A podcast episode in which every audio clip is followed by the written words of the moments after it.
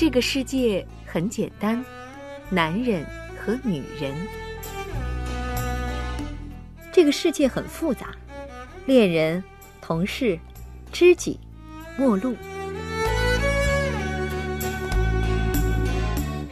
世界那么大，你我那么忙。每晚二十一点，放空自己。那些年，带你换个角度看世界。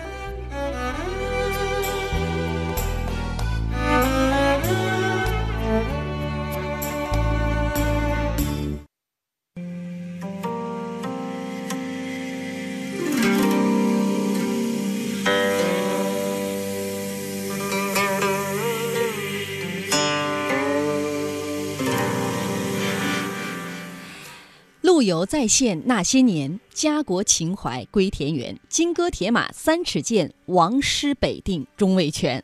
大家晚上好，欢迎收听《那些年》，我是小婷。大家好，我是李欣。大家好，我是老陈。欢迎李欣，欢迎老陈二位嘉宾做客今天的《那些年》。再次感谢我们的听众朋友啊，在后台给《那些年》做开场诗，又全面的介绍了一下今天我们要给大家介绍的内容。今天呢，我们要给大家讲一讲陆游，活到八十岁。他也是一个热血青年，呃。呃，今天我们的抽奖环节依然是这样的啊！您在这个这个朋友圈啊，把我们今天的微信公号文章转发到朋友圈，并且截图给我们，就有机会获得我们送出的即开型中国体育彩票，面值五十元，我们要送出五份。另外呢，节目结束之前，我还是会给大家出一道题，我们也将在所有答对的听众朋友当中抽取一位幸运听众，来获得经济之声特别版的充电宝一个。所以希望大家呃能够来关。注那些年的公号，我们公号的名字就叫做那些年，头像是一个金话筒。呃，说到陆游，大家都不陌生，因为我们课本当中有很多陆游的这个诗词啊，大家通过这些诗词对他都有一些了解。今天呢，我们就来讲一讲这个陆游终其一生的这个梦想。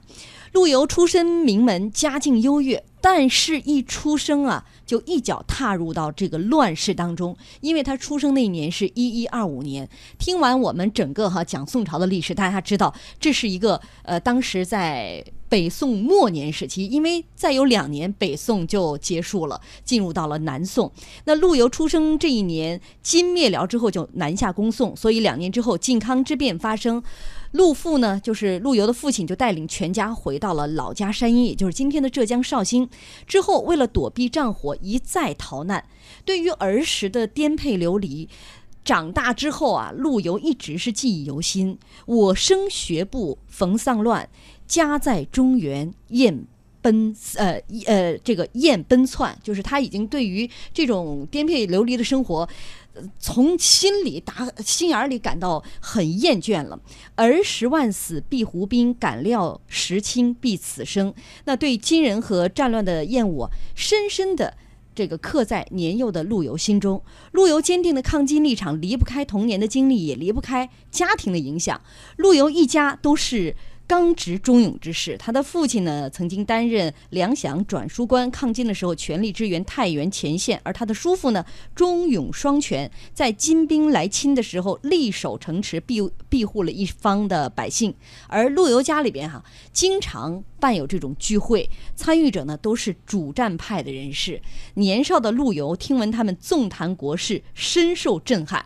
他在文章当中就讲哈，相与言及国事，或列字嚼咬。脚齿或流涕痛哭，就是眼睛瞪的啊，这个牙齿咬的，呃，痛哭流涕。所以这样的场面让他相当的震撼。对我们说陆游哈，首先陆游跟这个靖康有直接的关系。我们说靖康时，陆游呢，相当于一一二五年十月份，他生在哪儿呢？是生在他父亲，咱们说是这种叫转书官，其实是叫京西路的转运副使。我们知道转运使嘛，是。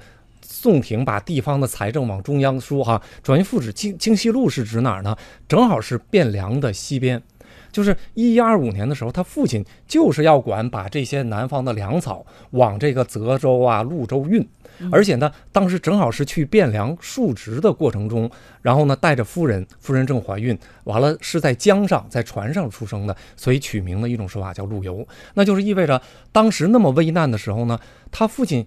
带着夫人和孩子是往北走，是往汴梁走啊，就意味着你看他出生之后两个月，徽宗就把皇位禅让给了钦宗，嗯就是意味着两个月后就变成是靖康了啊，靖康。然后靖康元年、靖康二年，我们就知道汴梁保卫战出那么多事儿，那就意味着呢，他一出生，首先就跟这个靖康耻有关系。但是第二个还有就是，我们知道陆游活到八十五岁啊，八十五岁，南宋整个才一百五十多年，相当于他去世以后再有六十几年，南宋就灭亡了。嗯，他一一二五年，相当于一一二五年、一一二七年，就是建炎元年，南宋建立。那个南北宋最耻辱的两件事，第一件就是靖康耻，就是汴梁被打完，结果把两个皇帝给给就抢到北方；第二个就是韩侂胄被杀。嗯，韩侂胄被杀就是两宋唯一的一次战败了，把自己的宰相脑袋砍下去，送到放到河里给人家金国送过去，而且这是他和韩侂胄还有蛮多的交集。哎，嗯这件事发生在什么时候呢？是他八十三岁，就是他出生以后的这个一两年是靖康耻，他临死前的一两年是第二件耻辱的事儿，就遇着宋代被金这个挤压最耻辱的这两件事儿，贯穿了他这一生。父亲呢，他这个家族其实我们说啊，还是有这种叫忠义血统。为什么呢？其实，在他高祖以前呢，也是几代务务农，但突然从高祖就是陆轸开始，科举这方面就开始，咱们说是悟道了，还是上路了。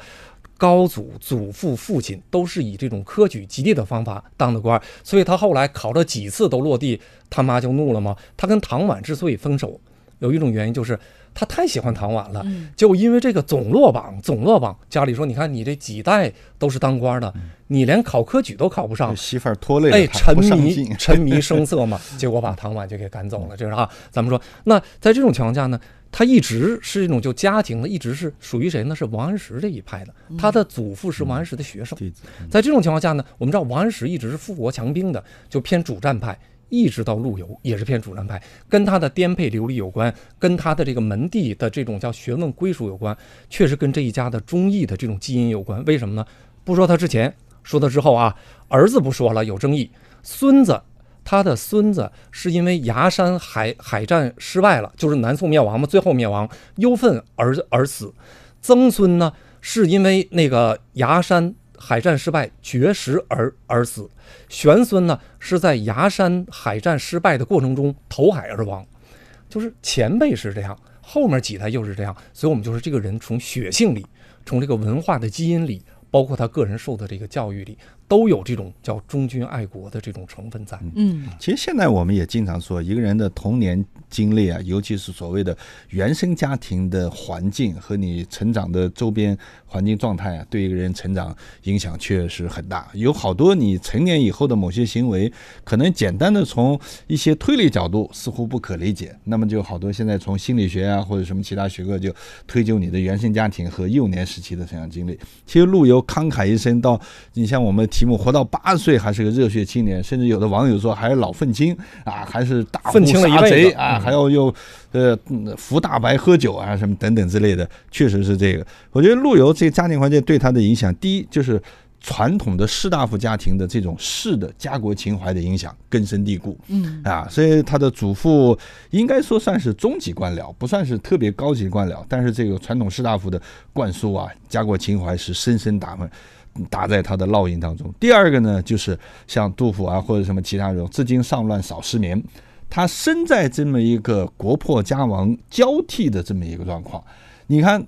这个中国的大好河山在陆游，黄河以北绝大多数那个时候已经不在当时政权控制里头了，所以只是从诗文中了解到，更是偏安一隅啊，马上就南宋这个这个阶段，所以他受到这样一种落差和夹击当中啊，对这个人生情怀的影响。第三一个就是包括前面提到他这个叔父，他叔父呢是直接在抗金一线有过实战经历的，但是呢好景不长。然后长时间被头衔致散，甚至在家里服。这叔父呢，对他的这种言传身教的教育呢，也形成他的这种性格的一个烙印。嗯，你看，一是自己的亲身经历，其二就是家庭原因，所以上马击狂胡，下马草军书这样的报国梦就在陆游心中深深的扎根了。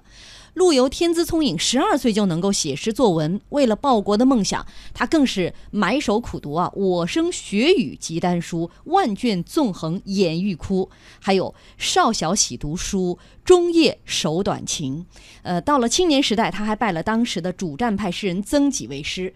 呃呃，这个不仅如此，还苦学剑术啊，结交江湖奇士。陆游的功夫怎么样呢？据他自己说，十年学剑永成癖，腾身一上三千尺，数城遇事酒半酣，执聂单踢这、呃、薛青壁。呃，我觉得挺挺挺挺有意思的哈，而且呃这个从他的描述看起来，那就绝对是一个武林高手啊。对陆游，我们说啊，文就不说了。文其实从他父亲陆载开始，这个山阴陆家是当时山阴这个家里藏藏书三大家排第一的。到后来绍兴年间呢，皇室的书都缺了，到天下藏书之家去抄书，第一个就到他们家，首先派人就去到他们家，就他父亲就开始藏。当时去他们家，他们家当时献了多少书呢？是一万三千卷。那就意味着从小，包括你看这个说他这个从高祖开始就是科举及第，那对他首先文字上的训练，包括他父亲让他拜曾几呀，包括几个就拜拜名师，拜的非常多。文不说，武这块真的是有传奇。我们首先说他活到八十五岁啊，这个人一定是有功夫的。颠沛流离，自己又豪情万丈，还喝酒，还有感情波折，感情波折。从二十几，从十九岁啊，跟唐婉在一起，一直到八十四岁，临死之前去沈园，还念念不忘写诗呢啊。那个李欣老师，您 明天来吗？啊不不不，不是 明天我们明天是讲专门讲。沈园这个 那个是说说他的爱情是伤情，这个说伤情没伤身啊，就说他这一辈子受纠结，最后回到八十五，妻子三女。这个人的心理素质还是抗挫折能力比第较强。第二个是练武功的，对咱们说啊，练不练不练气功练不大，但是这个就是这个叫叫寻道求仙，也是他的传统。咱们说啊，练武功的，他的武功到什么程度？咱们此前说过，叫读书三万卷，学剑四十年。在四川的时候杀过虎，大家虽然争论是箭射的这，这个确实有是拿很大的争议哎，。嗯是拿枪是是拿枪捅的，还是拿剑杀就不杀，反正有证，但是看起来可能是真的。还有确实真的什么呢？他在这个四川，那是他唯一的那么几年在这个前线，学会了这个双双手射箭啊。连当时他的长官都说说，你看陆游都能双手叫左右互射，这个左右开弓很难的，非常难，他都能练出来，代表这个人履历够。对武功，而且还做过这个将将座监。虽然将座监这个官职呢，文人也做，但是呢，他在这个做武器的这一块呢，时间也不短。那就意味着这个人跟武功还是有一定关系。相当于将作监，相当于现在兵器公司的老总，哎，甚至是 兵器，兵器公司的科研中心，哎，科研中心啊搞这个兵器。然后呢，现在就有说法，就说在诗人里。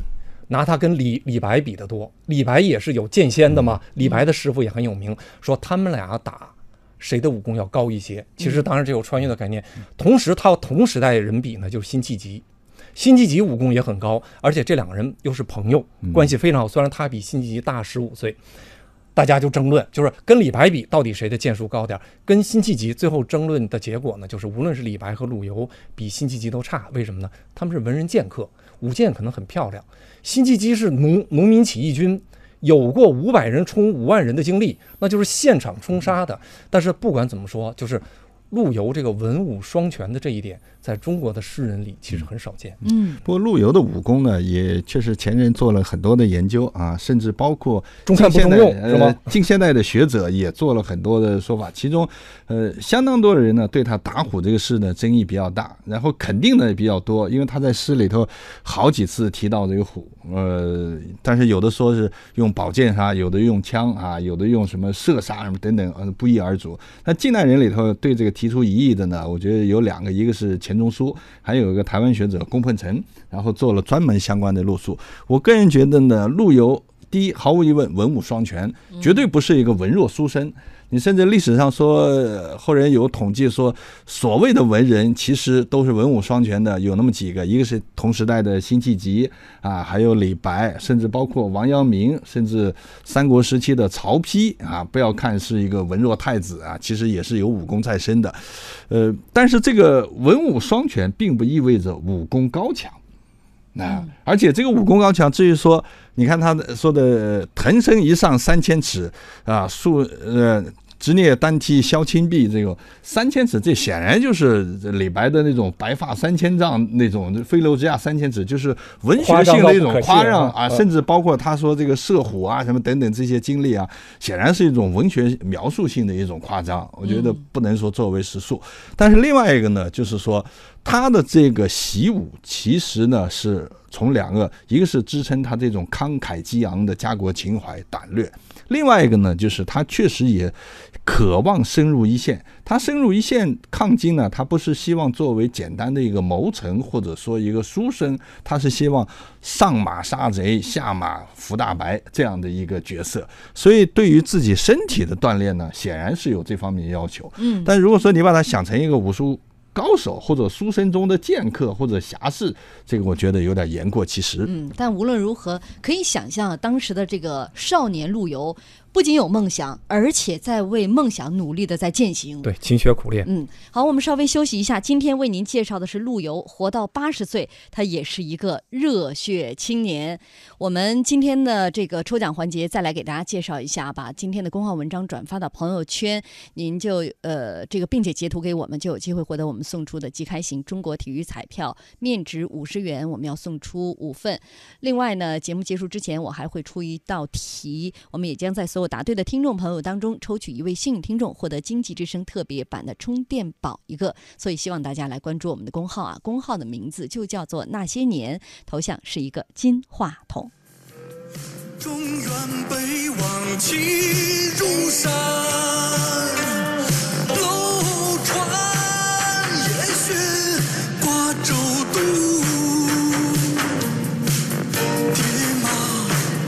秋风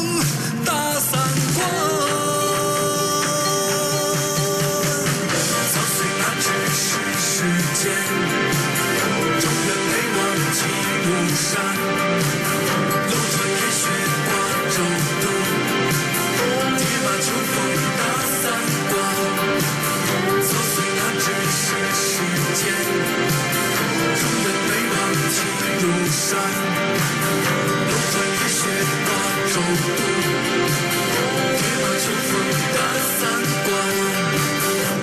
塞上长城空自许，镜中衰鬓。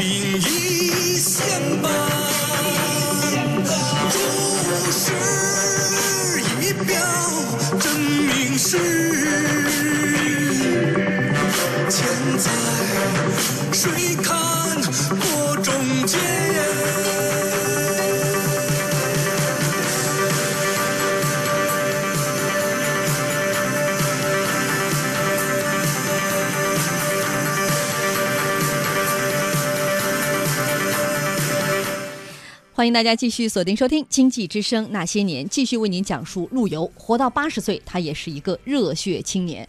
刚刚讲了陆游啊，从小就怀有这样的一个家国梦，同时也在为这样的一个梦想一直努力的践行。但是呢，很遗憾，这个陆游啊，呃，参加过很多次科呃科考，但是都是铩羽而归。最终呢，他是受恩印，成为正九品的登侍郎。呃，这个简单介绍一下，他在三十岁之前其实参加过三次科考，虽然才高八斗啊，这个连连折戟沉沙，最后一次其实考得挺顺利的，而且进入到了电视环节。但是呢，被秦桧暗箱操作划掉了他的名字。原因呢，一是要给自己同考的孙子清除劲敌；二来呢，是陆游一家的主战倾向也让秦桧很忌惮。所以，陆游在策论当中坚定的抗金立场，就被秦桧扣上了喜论恢复的这样的一个帽子。哎，我们说啊，这个陆游呢，确实，其实他十几岁就有这个叫小李白的说法。虽然最后最后呢，他这个失踪杜甫。其实更多的人把他跟杜甫，因为这种爱国啊，这种抗敌。但是呢，从小的时候他的风格更像李白这种，就才气纵横，所以十几岁就有才名。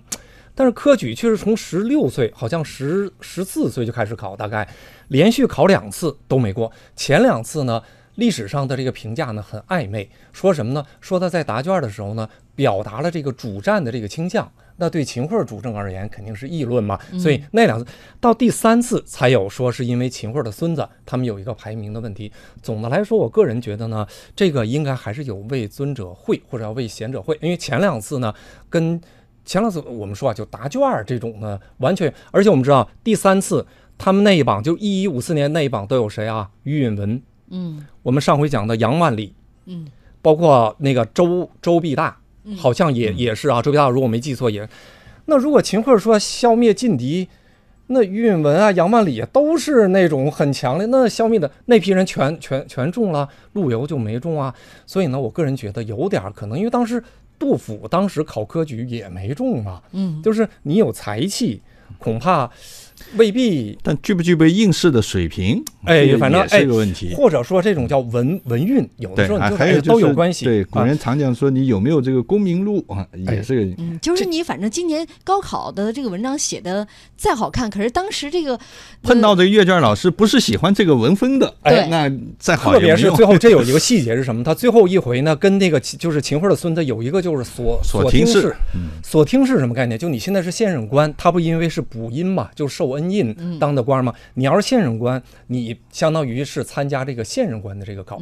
但是锁听试有个问题啊，锁听试你中了是不给吉地的，你还要反过来再去参加礼部的，这也可以。那我们说你何必去参加呢？你可以不用啊，直接还是可以去考科举。这就意味着呢，有可能前两次考完，家里恐怕觉得是不是你不太适合啊？你走一个捷捷径，锁听试你上，上完之后再去礼部，最后去复试，可能能好一些。我觉得，因为陆游自己回忆的说，什么叫锁听室？锁听室就是虽重不与及第，嗯那是他自己说的，对吧？那你何必走这条路呢？你就硬碰硬，咱就说你高考你就千军万马杀过去，不走保送的这条线路，不走自招的这个线路，难道不是更有实力吗？但显然他一直苦苦的这么考，而且家里书又那么多，家庭对于这个科举及第是抱有厚望的，因为前三代是受到这个科举及第给家族带来的这个益处，但迟迟不行，文明又那么大。我估计还是有一些像吴老师说的，可能文文风不太适合。嗯，呃也可能文韵不太对头啊，也可能。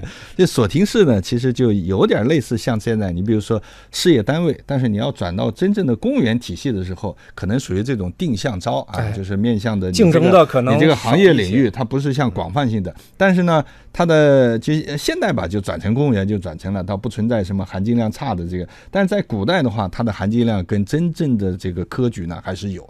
所以你像呃真正的科举，一般外放的话，起码是七品县令起。那你像这种 N 次的这同进士出身啊，或者什么等等之类的，就不一定给你这么高的外放待遇。另外一个，在以后的仕途进阶当中呢，一个就是科榜出身和这个非科榜出身也有一个差异，就是你的呃周边的仕宦的朋友圈子也有很大的不同。所以，对于传统士大夫的子弟来讲，像他这个官宦人家，那肯定是首先走第一正途了啊，是硬邦邦的科举及第这个路子。但是确实两次没有中，那呃，我觉得确实有一定的政治倾向啊，因为在朝中当时的主权派呢，可能更多的是组合啊，而未必是像陆游他们的这个主战这个。另外一个呢，就是说自己考试过程中也有这种发挥不利呀、或者说临场什么等等，或者不适合当时的考试的价值评判体系选取规则，或者很马很马虎啊，经常丢个点儿啊、哎什么的，对落个对这这都单位啊都有这个因素。但无论如何，对他来说是一个特别大的遗憾哈，屡试不第。其实呢，就这件事情啊，面对不同性格的人，可能造成的这个后果不一样。呃，你们觉得像类似于陆游这种心怀梦想，而且特别的炽热的这样的人，会有一个带来他的这个人生会带来什么样的影响呢？我觉得他这个心理素质呢，比之前我们讲过秦少游的秦少游不第以后，哇，你看写那诗词愁苦怨恨啊，当然这个恨不一定是仇恨呢，这个古语里有遗憾的这个，反正总是这愁云惨淡啊，呃灰蒙蒙的一片的心态。陆游前面我们说这个心理好，为什么活到八十多岁，然后这个七八十岁还是老愤青，还那么慷慨激昂？这个人的心理素质好。所以有的人呢，受到这种打击呢，像秦少游一蹶不振啊，投闲自残，散淡自己，或者说就放松自己，甚至说放纵自己。有的呢，似乎有一种愈挫愈勇。那么从陆游的表现来讲，这绝对是值得我们学习的。他的一生当中，应该说也类似于像苏轼，有报国之怀，但是无报国之实。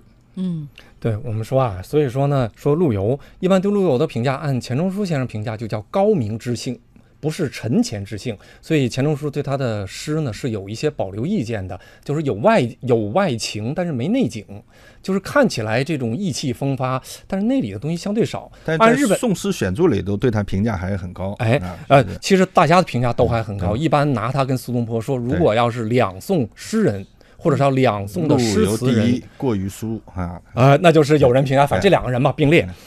然后日本人对他评价啊，日本也有学者研究他，就说其实陆游就是一个行动派，嗯所以这就解释了刚才吴老师说的，就为什么这个几次这个落地对他打击不大。这个人这一生啊是有梦想的，是行动派，所以又练武啊，又弄文啊，然后呢，爱情一谈恋爱就全身心的投入到跟唐婉的这个恋爱中。他妈把唐婉撵出去，他还把唐婉偷偷的藏到边上。就这个人的，他会被身边的这种具体的行动的这个环境所左右，所以他这一辈子，咱们说就老愤青，愤青这个梦想揣了一辈子，到临死最后一一一首诗还在说王师北定中原，嗯就他认准的事儿，他不会受到这种心理的波动的影响。我觉得呢，这是他这一生，但是呢，打击还是很大。第一个打击就是他跟唐唐婉的感情。这个你要让他一辈子吗？为什么？如果要是成立的话，除了唐婉没生育、没有小孩之外，恐怕就是父母，包括陆游的父亲。因为陆游的父亲和母亲把唐婉撵出去之后，陆游父亲在临死的前一年给他续弦娶的夫人，娶完这个继室之后，叫继室吧，继室之后第二年他他父亲就就去世了，代表呢，其实父叫父母双方对于他的这个科举都在意，直接影响到他生活，对他自己呢也很在意。为什么呢？他更加强化了要在边疆。要去这种军旅去建功立业的这个决心，因为照道理你要是科举及第，你有权利，因为宋时我们知道文人权力大，武官其实没有太多的权力。你如果走科举的这一途，你掌握了像于允文一样，你当然就有报国的机会啊。但是他迟迟到最后孝宗才给他一个赐同进士出身，嗯赐同进士出身都三十几了，三十四了吧？到那个时候基本文官线路已经，所以他这一生其实仕宦不显。嗯，所以说心心念念哈，还是呃认为有这么一个这个进士的啊，能够中进士啊，是他的这个实现梦想道路当中，因为他们家也没有很重要的加持。对对对，一直就是靠进士及第才起来的。嗯，好了，因为一会儿就要到半点啊，我们广告就要来了，我们稍微休息一下。今天为您介绍的是陆游，活到八十岁，他也是一个热血青年。呃，也欢迎大家来关注那些年的公号啊，那些年的公号的名字就叫做那些年，头像是一个金话筒。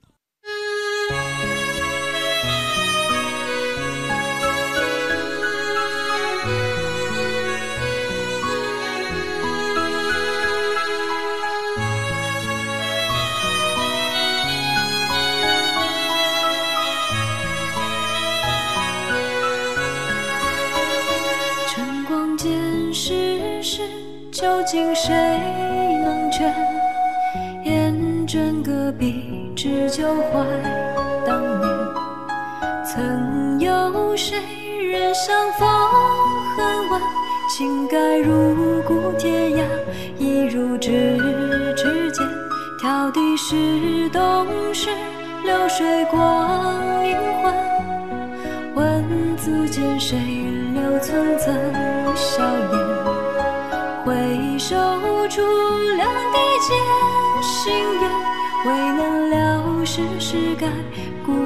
人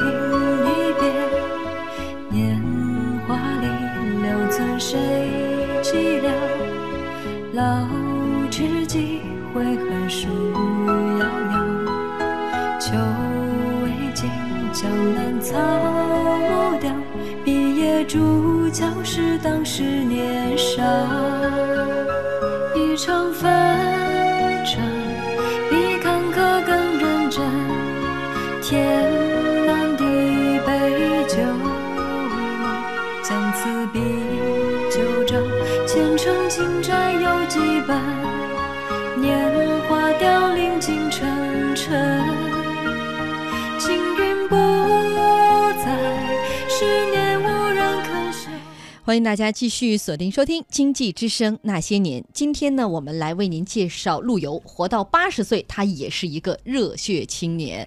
呃，我们的抽奖环节是这样的啊，您把今天的公号文章转发到朋友圈，并且截图给我们，就有机会获得我们送出的即开型中国体育彩票，面值五十元，我们要送出五份。另外呢，节目结束之前，我还会出一道题，我也将在所有答对的听众朋友当中抽取一位幸运听众，获得经济之声特别版的充电宝一个。所以希望大家来关注我们的公号，公号的名字就叫做那些年，头像是一个金话筒。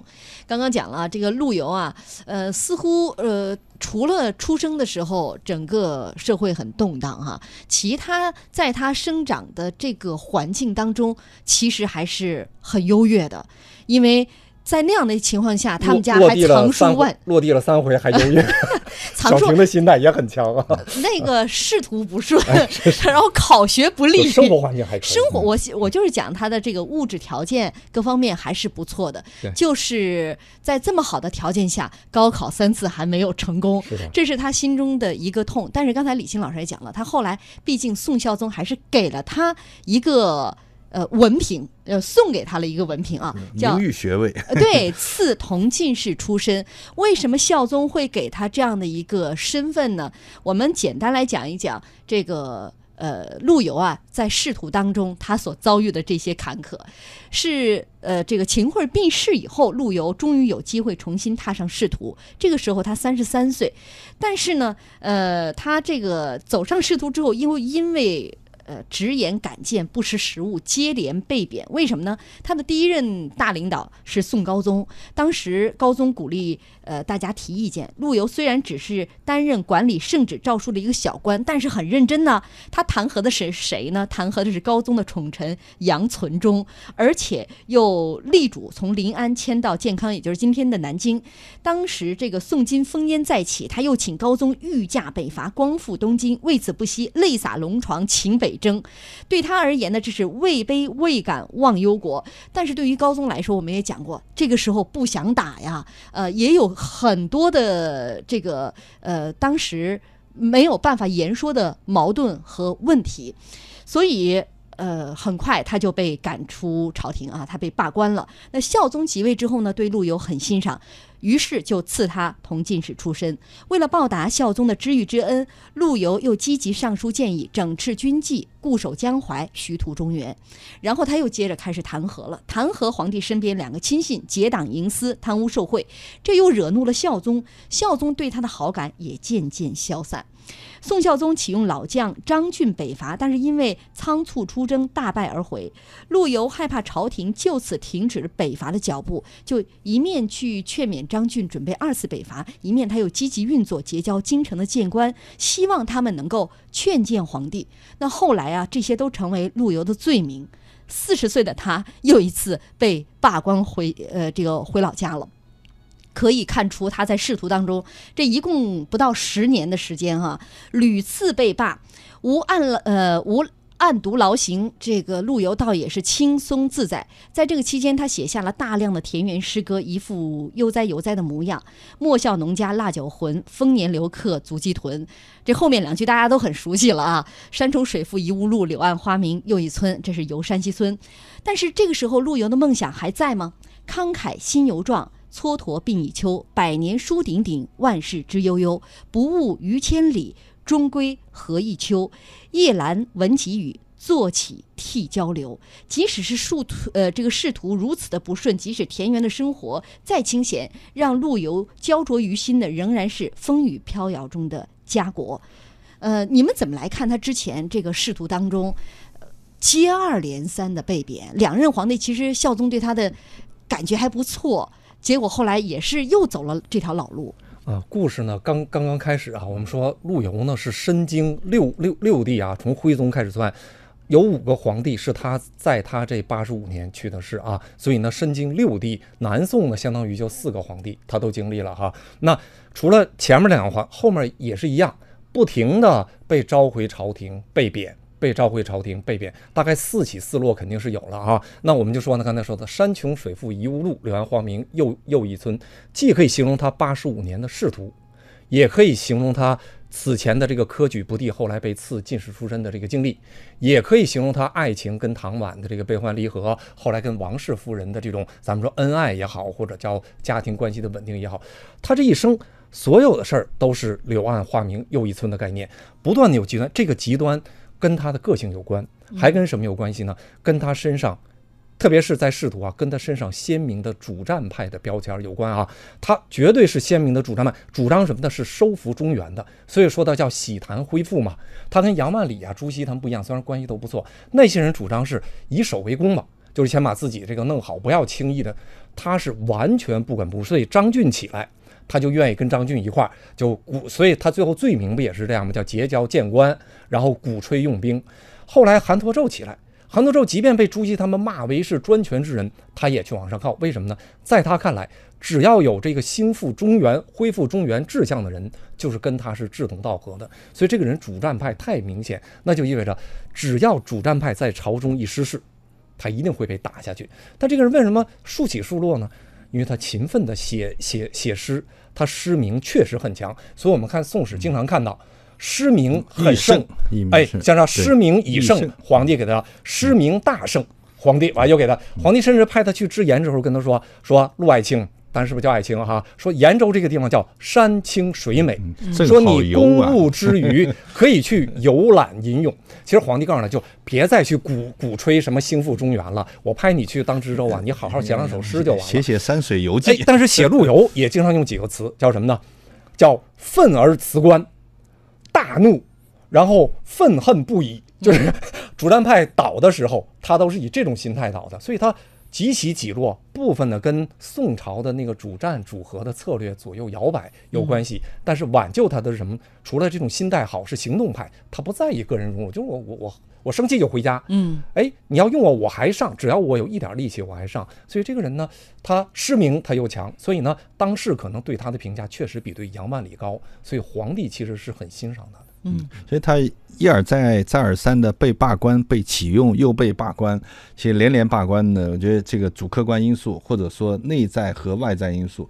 首先从他自己主观啊，刚才提到，比如说主战啊，还有一个主观因素，我觉得他他就是用通俗话来讲，就是管得太宽啊。俗话，你看管人家边将武士的一些任用，然后管皇帝身边人的，甚至向皇帝进言说你的书斋用个什么什么名字命名，然后这个名字呢就显得你不励精图治，然后又是小臣性尽真完，此非人主之仪也。然后等等一系列的，所以这个很容易就招致你的上层领导对你的，哎，你谈工作就谈工作嘛，你还对我其他的一些人生爱好、呃生活爱好还说三道四，哎，指指点。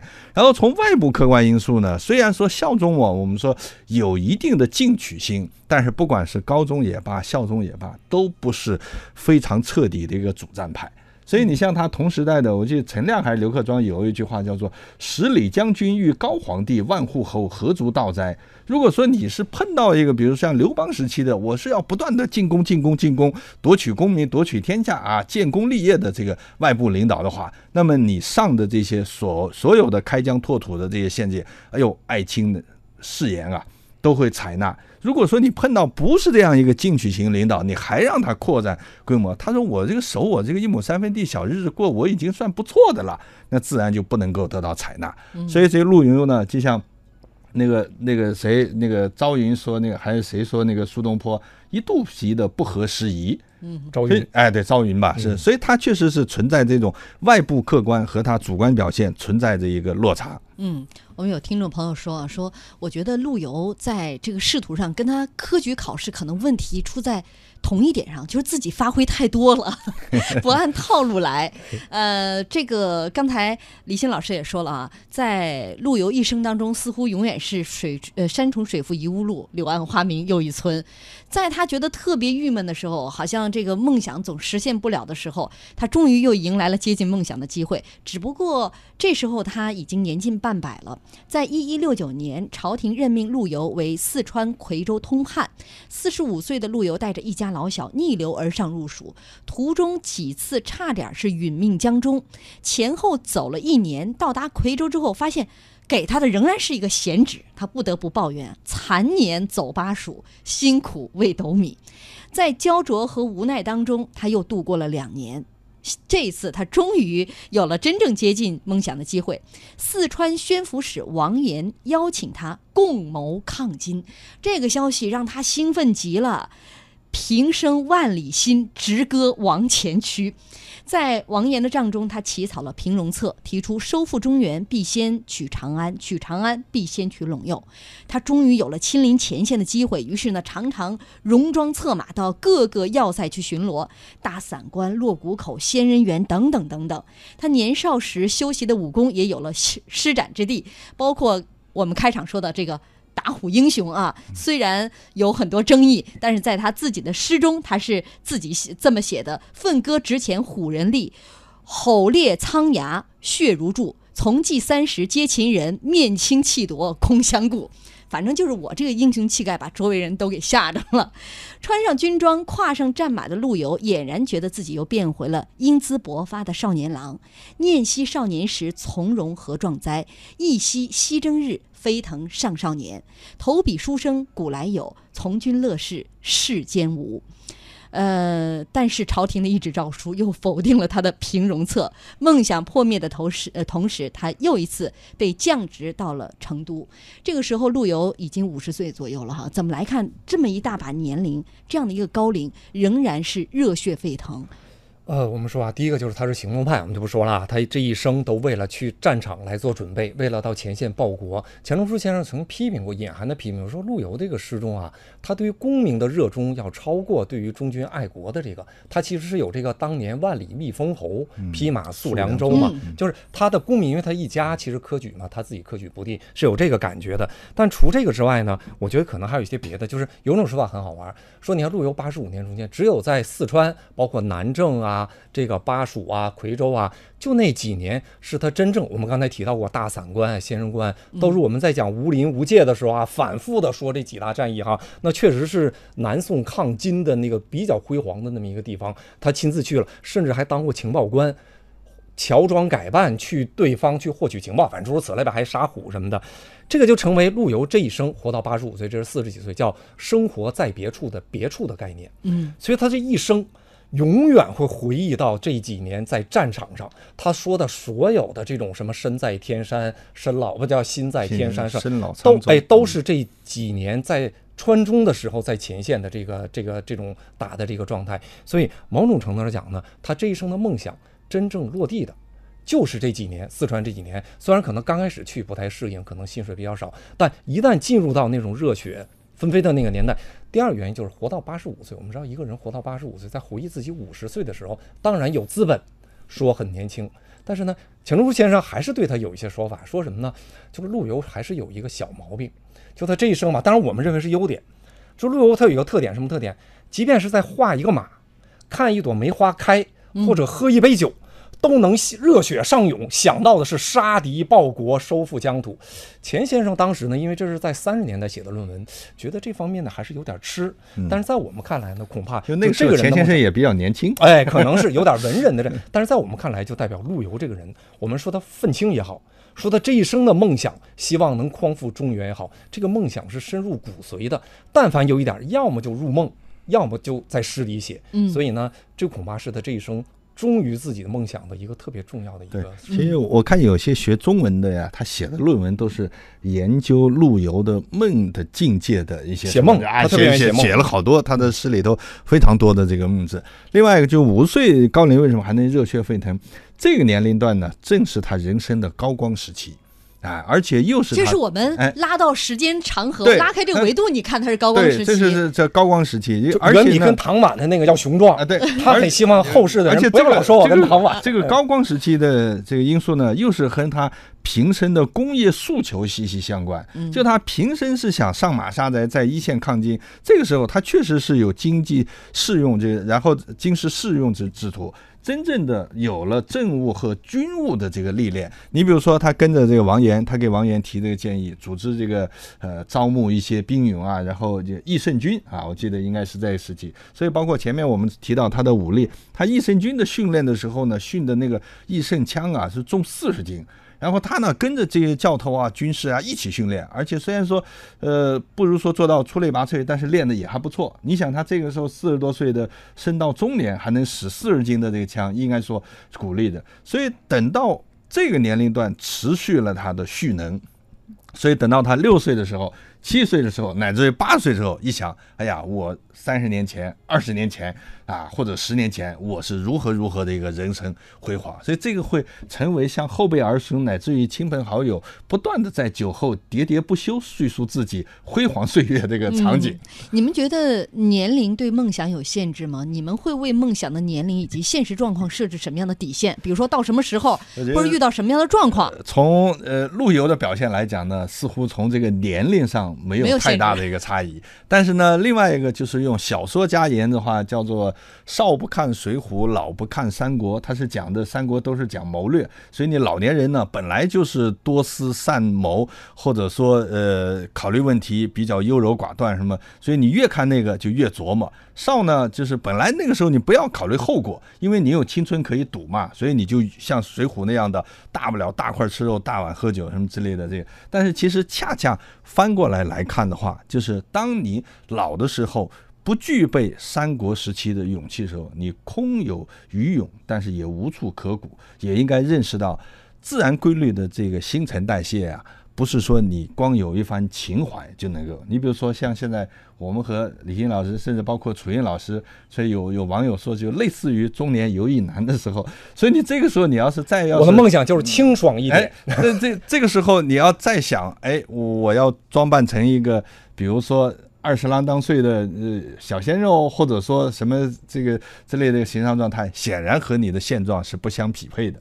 嗯哎，对，而且证明你这个梦想代表你这个人在退步，你都已经是中年油腻男了，你还在想往回走哈。但我对陆游呢，我还是觉得这个人身上还是有很多人格魅力。比如说他的梦想是八十五年一贯的，嗯人的一生一直做一个梦，大多数人不是啊。每个阶段，比如我求学时间，我想当学霸。我想排第一，对吧？我青春期我娶一个什么这个小小小姐姐或那个小姐姐哈，大美女。那我到创业的时候，我希望我创业成功，不一样。连孔子这样的圣人晚年都叹叫“吾不复梦周公久矣”，连孔子都不能 几十年、七十多年做这种梦，陆游居然就能。所以我觉得这个人身上确实有他非常飞扬的这个一面。嗯，呃，但是这个现实却不能够随他愿啊。呃，他的这个平戎策被皇帝否定了，而且又被降职。在去往成都的路上，陆游知道余生怕是没有机会再上战场了，无奈自问：此身何事诗人未？细雨骑呃骑驴入剑门。在成都，陆游养花、喝酒、赌钱，昌楼呼卢掷百万。旗亭买酒价十千，朝中有人弹劾他不拘礼法，嗜酒颓放，他干脆自号放翁，于是彻底颓放给你们看。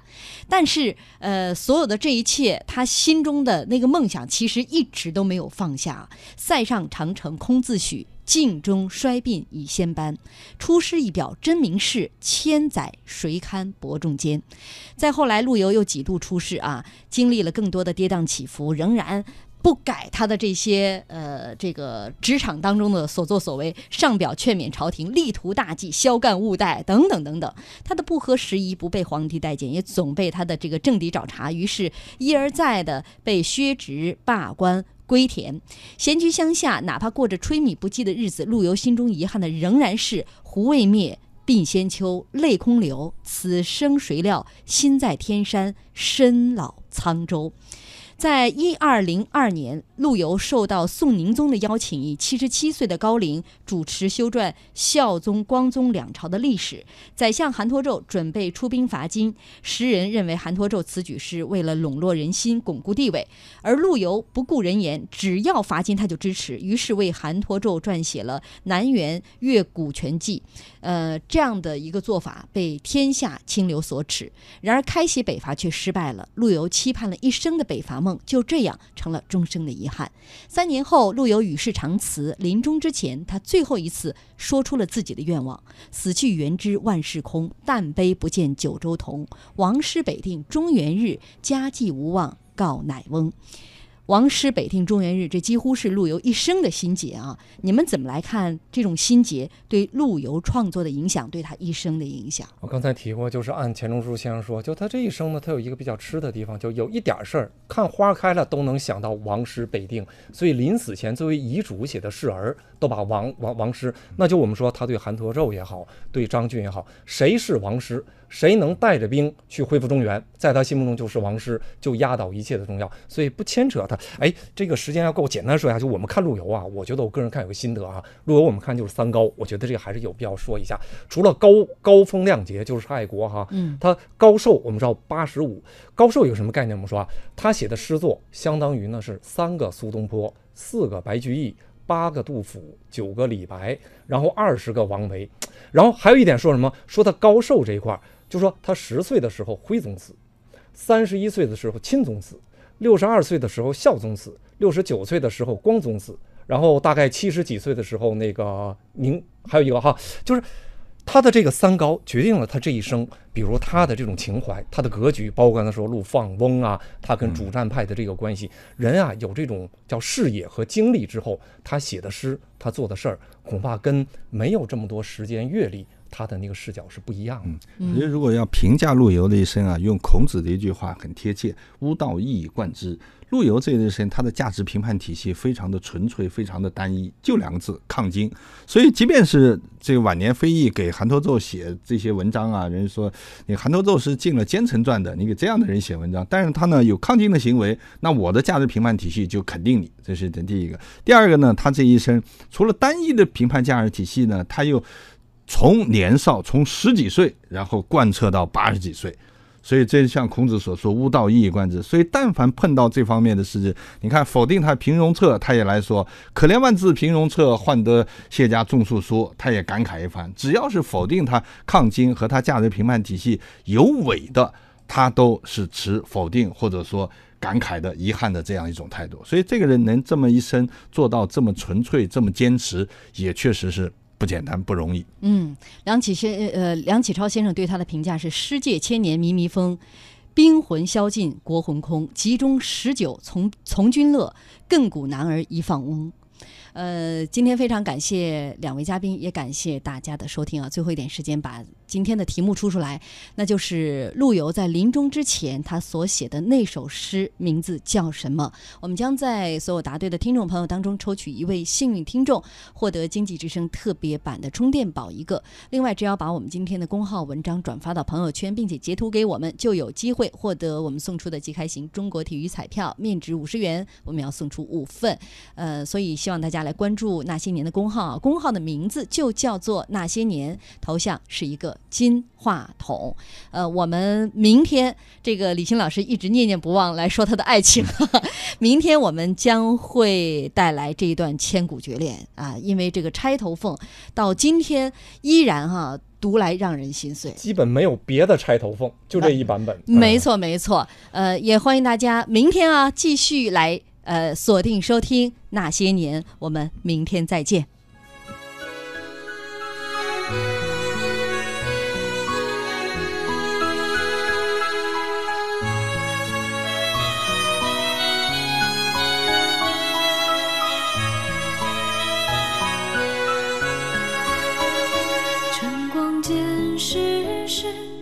竟谁能劝？厌倦隔壁知酒怀当年，曾有谁人相逢恨晚？情该如故天涯，一如咫尺间。迢递是冬时，流水光阴换。问字间谁留寸曾笑颜？回首处两地渐行远，未能了世事改，故人心已变。年华里留存谁寂寥？老知己悔恨树遥遥。秋未尽，江南草木凋。毕业主教是当时